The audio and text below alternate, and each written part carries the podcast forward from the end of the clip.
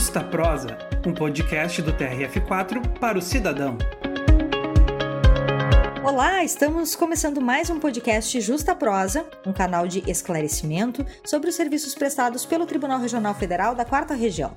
Neste episódio da série Tempo de Pandemia, Justiça, Trabalho e Saúde em Época de Coronavírus, vamos falar sobre um projeto implantado na cidade paranaense de Jacarezinho para dar conta das perícias médicas de processos judiciais que não estavam sendo realizadas por conta da necessidade de evitar o contágio pelo coronavírus. O Justa Prosa é uma produção da Secretaria de Comunicação Corporativa do Tribunal. Eu sou Marjulie Angonese e converso agora com o juiz federal substituto de Jacarezinho, Gustavo Cardoso, que atua nesse, nesse projeto todo e nesse processo. Doutor Gustavo, muito obrigada pela sua participação aqui conosco. É uma honra e uma alegria poder participar do podcast, eu que lhe agradeço o convite. Bom, uh, doutor, na primeira vara federal da subseção de Jacarezinho, por conta da pandemia de covid dezenove, ficaram represados mais de oitocentos processos para realização de perícia médica em virtude da necessidade, como a gente tinha falado, né, de prevenir o contágio pelo novo coronavírus. Então, a partir da detecção desse problema, por volta de, por meados de julho, mais ou menos, foi realizado um esforço conjunto envolvendo, então, a Justiça Federal, a décima nona Regional de Saúde do Paraná, a O A B da cidade de Jacarezinho, o Ministério Público Federal, a Prefeitura da cidade, voluntários, todo mundo reunido para implantar o projeto Perícias Previdenciárias vinte e vinte, né? Isso possibilitou a retomada das perícias em dezenove de agosto já, com o agendamento de consultas em atraso até dezembro deste ano. Esse projeto é de extrema importância porque ele dá conta de um problema social bem grave, envolvendo diretamente a saúde e a proteção previdenciárias de centenas de pessoas, não só da cidade, mas da região como um todo, né? Doutor Gustavo, como é que iniciou esse planejamento? Bom, é, em razão da impossibilidade de realização de perícias presencialmente na unidade, né? É, como você disse, né? Pra, em razão do contágio do coronavírus, os prédios da justiça estavam fechados e tudo mais, é, nós fomos acumulando um grande passivo de ações previdenciárias, especialmente no aguardo de perícia, como você mencionou, né, nós chegamos a, até superar oitocentos processos, né, represados, é, só no aguardo de perícia. Aí, passados os primeiros meses de fechamento da unidade, né, nós da vara, né, os magistrados, os servidores, nós começamos a debater soluções relativamente às perícias, enquanto permanecíamos atentos, evidentemente, às orientações do tribunal. É, aí, com os processos se acumulando, né, é, e com a urgência que existe nesses processos, é, uma nossa primeira tentativa de dar vazão a eles foi através da realização dos pareceres técnicos simplificados. Nós procuramos os nossos peritos inicialmente para que eles dissessem se era possível realmente a realização do ato nesse formato, e eles disseram que sim, é, para os casos que não fosse indispensável o exame físico, né, como normalmente se dá em perícias ortopédicas, também não seria possível para psiquiátricas, mas já seria uma primeira alternativa para dar vazão à parte deles. Então a gente chegou até a designar a elaboração desse parecer técnico simplificado. Só que bem nessa época, o C F M editou, o Conselho Federal de Medicina, editou uma resposta à consulta na qual ele considerava a prática como violação ética, que ele equiparou à teleperícia, que então era proibida, né? E o I N S S, então, com fundamento nisso, se opôs à realização desses pareceres técnicos simplificados. Aí, então nós, até por uma questão de proteção aos peritos também, para evitar qualquer outro tipo de discussão, optamos por cancelar essas designações de parecer técnico simplificado, né? Aí, na sequência, é, é, dado exatamente, né, esse volume crescente de, de processos, né, em busca de uma solução, a própria O A B é, nos procurou e questionando é, é, esse ponto, né, a realização de perícias, né, se tinha alguma perspectiva e tal. É, Nesse ponto, inclusive, eu preciso até esclarecer que a corregedoria ela tinha autorizado a realização de perícia em consultório médico já, mas, no nosso caso, essa não era uma solução plenamente viável, porque a maioria dos nossos peritos é de fora, né, como acontece com muitas subseções do interior. Então, nem seria possível para a gente é, adotar essa prática, pelo menos não em escala suficiente para fazer frente à demanda. Acho que a gente só tem um perito que atua, que é realmente aqui da região, né? E, e aí, então, nós tivemos que partir para uma outra solução. Nesse ponto, por uma questão de justiça, também preciso esclarecer que eu entrei de férias. Então, quem realmente fez acontecer aí o projeto foi meu querido amigo juiz titular de Jacarezinho, doutor Rogério Cangussu. O doutor Rogério, ele tinha ciência de que em Campo Mourão já se estavam realizando perícias em ambiente externo, por iniciativa lá do magistrado de lá. É, então, é, é, ciente disso, é, ele abriu um processo aí para tratar da questão, convidou, além da O A B, né, que veio nos consultar inicialmente, a Regional de Saúde local, para se identificar um ambiente adequado, além também é, do, do I N S S, né? Enfim, foi assim, assim que a iniciativa surgiu, foi assim que nós demos o pontapé inicial para isso. Bom, é importante a gente uh, frisar para as pessoas que estão nos ouvindo, né, que quando a gente fala em oitocentos processos, ou que acabou sendo mais, né, o que a gente está querendo dizer é que são oitocentas pessoas que por algum motivo precisaram recorrer ao judiciário para conseguir uh, benefícios é, de saúde, de afastamento do trabalho por algum problema de saúde, alguma coisa nesse sentido. É, basicamente eram, eram esse, esse tipo de demanda, né, doutora, de pessoas que por algum problema de saúde acabaram uh, precisando se afastar e solicitar auxílio do, do, dos benefícios do I N S S, pra, basicamente, né, doutora? É, na larga maioria, né, eram ações previdenciárias é, na qual se pleiteava benefício por incapacidade, né? Ou seja, a parte está incapaz para o trabalho, aí pediu o seu benefício ao I N S S, o I N S S negou o benefício, ou o benefício que, está, que havia sido concedido foi cessado, né? Então, a parte é, busca o Poder Judiciário. Nós tivemos também algumas ações de medicamento, né, que a parte vem a juízo é, pleitear medicamento, tratamento de saúde, É, que também, obviamente, também são ações é, é, que inspiram certa urgência, e nós também realizamos algumas perícias nesse formato, embora a larga maioria tenha sido realmente de benefício por incapacidade. É, para ver como ah, não, é, não é uma ação ah, para solucionar uma demanda de muitos processos que estão lá parados, não é um problema ah, interno, né, do judiciário, digamos assim, é um problema social, e ainda mais em se tratando de um período de pandemia, se tem uma cidade relativamente pequena, que é a cidade de Jacarezinho, uma quantidade bastante grande de pessoas que estão tendo um problema muito grave, que é a impossibilidade de continuar recebendo renda, né?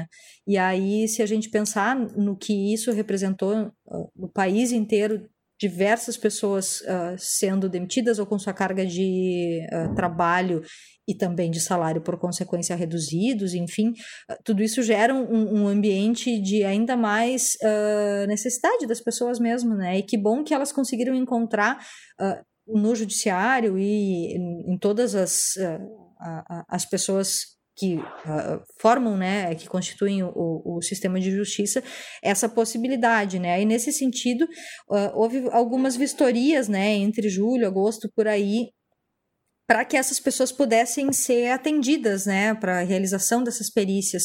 Uh, que locais que foram visitados, uh, o que, que se conseguiu concluir a partir dessas vistorias realizadas nesses locais? Porque o principal era garantir a continuidade da, da, da, da, do, do atendimento sem que as pessoas fossem expostas a risco, né, doutor? Sim, é, faço só uma observação até anterior, Marjulie, é...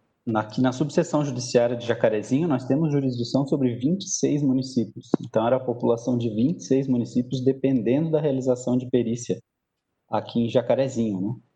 É, então, é, nós já tínhamos, né, esses oitocentos processos aguardando a realização de perícia, mas tantos mais que foram surgindo, né, é, ao longo do tempo, e tantos outros que, na verdade, ainda vão surgir por conta da questão da antecipação do auxílio-doença, que é uma outra questão que é possível ser pedida ao I N S S, e, e, agora, depois, e agora ainda é um estágio pré-perícia nesses daí, que é uma outra grande leva. Enfim, ao, ao final, são milhares de pessoas que, que dependem é, do serviço da Justiça Federal, só que na nossa subseção de Jacarezinho.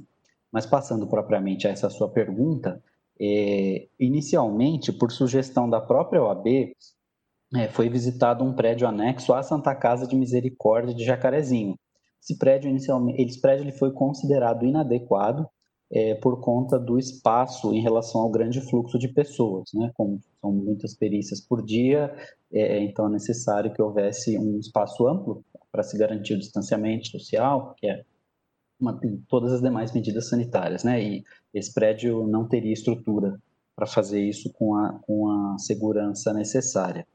Mas na ocasião dessa visita, eh, os servidores da Regional de Saúde, né, vale lembrar que eh, para fazer essa visita, essa vistoria, já foram todos aí os convidados, né? Então foi o doutor Rogério, foram os servidores da Regional de Saúde, eh, houve convite ao I N S S, acabou não comparecendo presencialmente, mas advogados, e também, é, é, na sequência, é, servidores da Secretaria Municipal de Saúde, né? É, a própria, os próprios servidores da Regional de Saúde, é, diante da, da, da inadequação, né, das estruturas, é, é, já sugeriram que se buscasse contato com o município de Jacarezinho, e até por um, uma feliz coincidência, o prefeito de Jacarezinho estava ali na Santa Casa na hora, e ele, inclusive, é médico. Então, ele é, já se ofereceu também para colaborar, e, e a partir daí que também estabelecemos, acrescentamos aí também definitivamente o município de Jacarezinho, a Secretaria Municipal de Saúde, é, é, nesse, nesse diálogo interinstitucional, nessa busca coletiva aí, é, é, de solução. Foi oferecido, então, pelo município, é, uma instalação na unidade de atendimento municipal, e essa instalação foi considerada ideal, era uma unidade recém-inaugurada, um espaço novo, infraestrutura adequada, e aí nesse espaço todos ali estiveram de acordo que seria possível proporcionar um padrão elevado de biossegurança. Então, na verdade, o que aconteceu foi uma grande feliz coincidência, em que todas as, to, to, to, todos as, os representantes acabaram se, se, se reunindo para tentar essa solução. É justamente isso que eu ia perguntar, né? Houve uma série de reuniões encabeçadas pela Justiça Federal com representantes de todas as instituições envolvidas, inclusive aquelas que acabaram se... Uh, colocando à disposição depois, para a solução desse problema, né? Como é que deu esse, se deu esse processo de diálogo interinstitucional, que a gente ouve cada vez mais essa expressão, né? Do diálogo interinstitucional, a mediação de conflitos, a necessidade de se conversar mais para resolver os problemas, mesmo que de forma remota, né? Sim, é, já é um padrão aqui nosso na unidade, já era quando eu cheguei, né, em Jacarezinho, é, sob a condução do doutor Rogério Cangussu, é, o cultivo às boas relações interinstitucionais, ao diálogo interinstitucional. É, nós temos um excelente diálogo com a O A B, que é quem acaba estando mais próxima da gente no dia a dia, né? Mas nós também temos um diálogo próximo com o I N S S, muito embora nem exista é, procuradoria física do I N S S, não é, não é um embaraço. Também temos uma relação, já tínhamos, né, uma relação muito boa é, com a Regional de Saúde. Esse caso, especificamente, ele parece que mais ainda do que outros demandava uma solução conjunta, né? Dificilmente a Justiça Federal de Jacarezinho teria como arrumar uma solução sozinha, né? É, e a solução, e ainda que tentássemos arrumar, é, é, né, o, o potencial aí de conflito, de no fim ser uma meia solução é sempre maior, né? E não é o ideal. A solução construída por todos sempre tende a ser mais efetiva.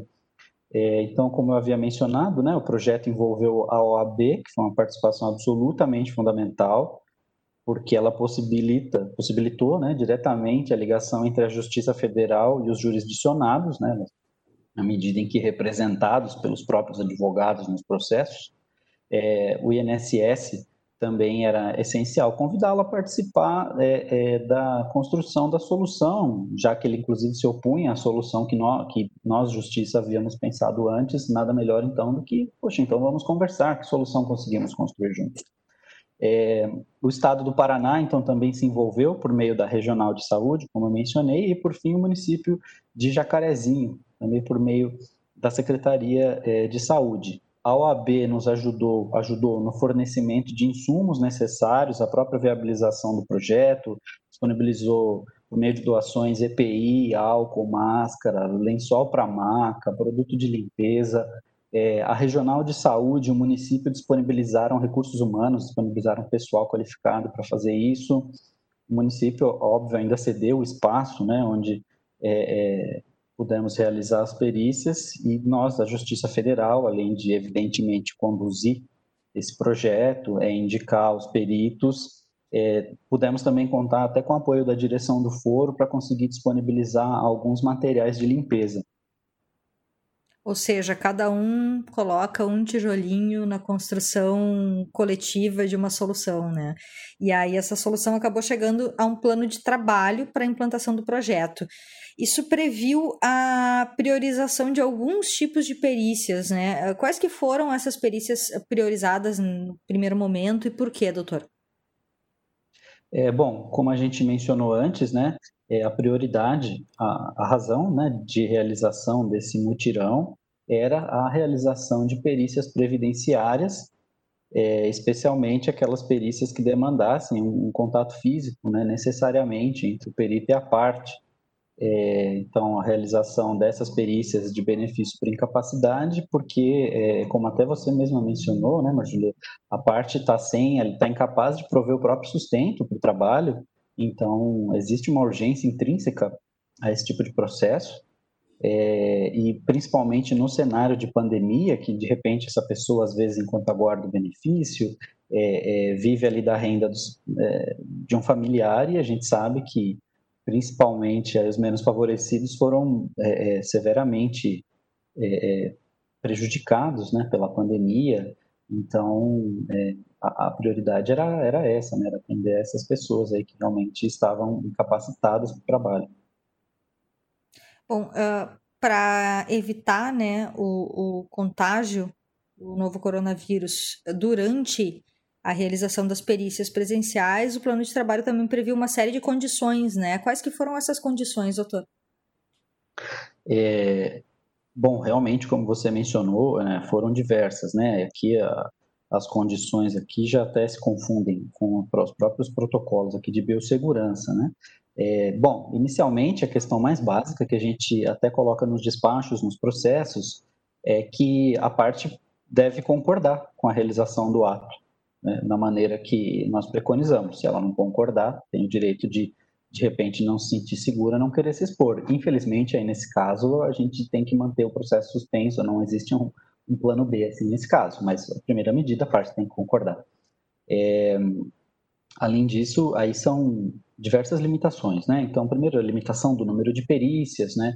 Um cronograma é, de realização de perícias, com intervalos regulares, é, aí já entrando... É, no padrão de biossegurança, as pessoas, quando forem comparecer para a realização da perícia, comparecer com não mais do que dez minutos de antecedência do horário da realização da perícia, sempre que possível, é evidente, é, a fim de evitar aglomeração.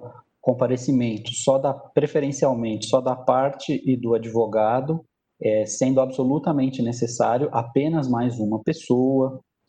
É, Enfim, aí a lista vai longe, né? Se a gente claro. for emendar nos protocolos de biossegurança, é, é, posso até observar, aliás, devo observar inicialmente que esses protocolos foram estabelecidos pelo pessoal da Regional de Saúde, que fixou um padrão ouro é, de protocolo de segurança, né, sanitária.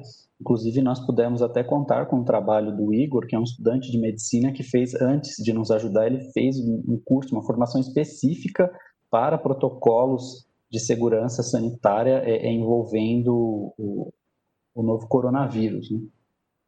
Aí vamos, vamos longe.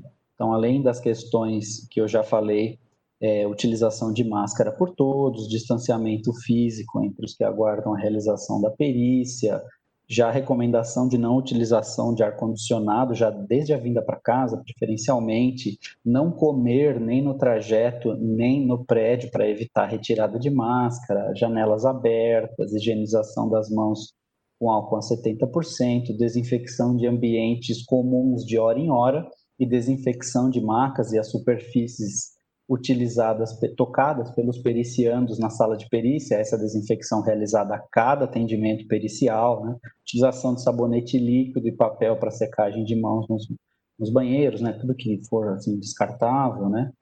e também o não comparecimento no caso, pela parte, no caso de ela apresentar é, sintomas gripais, bastando a simples informação no processo que não compareceu por essa razão. Tem tudo isso para garantir não apenas que a perícia funcione, mas que possam continuar acontecendo outras perícias depois, inclusive para a segurança dos próprios peri- médicos peritos, né? Como é que o senhor avalia os resultados que foram obtidos pelo programa, pelo projeto, inicialmente, até agora, já passados aí alguns meses de implantação? Olha, os resultados são muito profícuos, muito positivos mesmo. É, você vê, né, em cerca desses três meses, começamos a fazer as perícias em agosto, como você mencionou no início, é, nós conseguimos zerar o estoque de processo aguardando designação de perícias. Inclusive, nós temos perícias agendadas ainda até novembro ou até dezembro, mas agora sobrou agenda, e sobrou agenda e faltaram perícias, felizmente. É, a gente não teve nenhum tipo de intercorrência durante essas realizações, a gente inclusive vem realizando reuniões periódicas com esses demais atores envolvidos para é, avaliar o desenvolvimento dos trabalhos, necessidade de alguma correção de rota, alguma dificuldade enfrentada, e felizmente tem sido muito tranquilo. É, o comparecimento foi superior a noventa por cento e as ausências, as poucas que houve, que houve foram majoritariamente por conta da apresentação de sintomas gripais pelos periciandos. É, felizmente, é um orgulho dizer até, é, nós temos tido um sucesso tão grande que a, a própria Justiça Estadual, também enfrentando dificuldades para a realização de perícias, é, nos pediu, nos solicitou se não seria possível a realização de perícias previdenciárias em processos de benefício por acidente de trabalho, né, que cabem à, à Justiça Estadual, à apreciação. É, e nós conseguimos atender, então nós vamos realizar agora até, é, salvo engano, doze perícias agora em novembro é, relati- é, para a Justiça Estadual relativas a esses benefícios acidentários. É, como inclusive nós também ainda não temos, né, uma data de retorno das perícias ao prédio da Justiça Federal, que também de modo algum é, oferece essa, esse padrão de biossegurança que hoje é, é, é oferecido na, na realização das perícias, a ideia é prosseguir nesse formato que estamos fazendo hoje, é, enquanto for possível, né? Ou, enfim, até alguma outra é, modificação aí no cenário. Ou como o povo diz, né? Em time que está ganhando, a gente não, não, não mexe.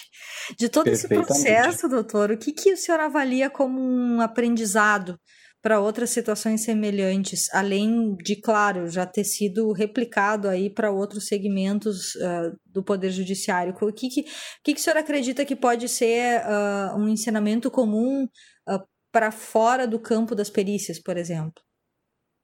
Ah, sem sombra de dúvidas, é, é a necessidade de ação e diálogo interinstitucional, né? Como você mesma mencionou há pouco, que é uma expressão que vem aparecendo cada vez mais, nos parece que realmente deve é, aparecer cada vez mais, né? Nesse caso, como eu mencionei, apenas a Justiça Federal não teria conseguido sozinha encaminhar essa solução, né? Você vê quantas pessoas, quantos atores é, envolvidos. É, isso é uma coisa que a gente percebe, assim, já na rotina do nosso trabalho, ela já é melhorada com o permanente diálogo entre as instituições, particularmente na Justiça Federal, né, que a gente já tem ali os nossos, nossos réus cativos, né, nossos sujeitos processuais cativos, ou é a União, ou é a Caixa Federal, ou é o I N S S, né, normalmente já é, vão girar em torno desses três, então já até facilita esse diálogo interinstitucional, porque já nem são tantas instituições assim, né, e além de, do outro lado, claro, O A B, M P F, evidentemente. É, então, a manutenção, a busca pelo diálogo permanente, mesmo nas rotinas nossas, é, é, no nosso trabalho ordinário, vamos dizer assim, já tem se mostrado é, muito produtivo, é, é, já é muito enriquecedor, já apara arestas de comunicação, sabe? Às vezes, às vezes é, até brinco, pessoal, às vezes você se depara com um problema ali no processo, ao invés de abrir o código, de, ao invés de pegar o código de processo civil, é mais útil pegar o telefone e ligar para, né, o outro ator e falar, olha, né, está acontecendo isso assim assado, será que a gente não consegue melhorar aqui? e, e discutir soluções. Isso sempre tem se mostrado profícuo, e especialmente é, nessas situações complexas e excepcionais, é, nos parece que aí realmente não nos sobra outra, outra possibilidade de achar boas soluções que não por esse diálogo interinstitucional e com a cooperação de todos. E como eu tinha mesmo falado antes, né, cada um colocando seu tijolinho na construção, se faz um, um belo edifício construído coletivamente e sólido, né, porque são essas, ah, é, a, essas relações sociais que acabam fazendo com que o amálgama da estrutura fique cada vez mais fortalecido e a bem do serviço público e, por consequência, a bem da população que demanda soluções uh, por parte do Poder Judiciário. Doutor Gustavo Cardoso, muito obrigada pela sua participação no Justa Prosa. Foi um grande prazer tê-lo conosco. Parabéns pelo trabalho de vocês aí, que é um exemplo, uma inspiração, não só para os trabalhos na justiça ou trabalhos que sejam institucionais, mas, inclusive, para... resolução dos problemas, inclusive de uma forma mais cotidiana na vida da gente, né? Muito obrigada, doutor. É, eu que agradeço mais uma vez o, o convite, é, a conversa foi ótima, uma honra poder participar mais uma vez, reitero.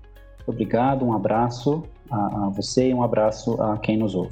Muito obrigada, doutor. Um abraço para você também e um abraço para toda a comunidade aí da região. Nós ouvimos o juiz federal substituto de Jacarezinho, Gustavo Cardoso, e esse foi mais um episódio da série Tempo de Pandemia do podcast Justa Prosa. Participe você também dando as suas sugestões de abordagem ou enviando as suas perguntas aos nossos convidados pelo e-mail secom ponto trf quatro ponto jus ponto br ou por mensagem direta nas nossas redes sociais. Muito obrigada pela sua audiência e até o próximo episódio.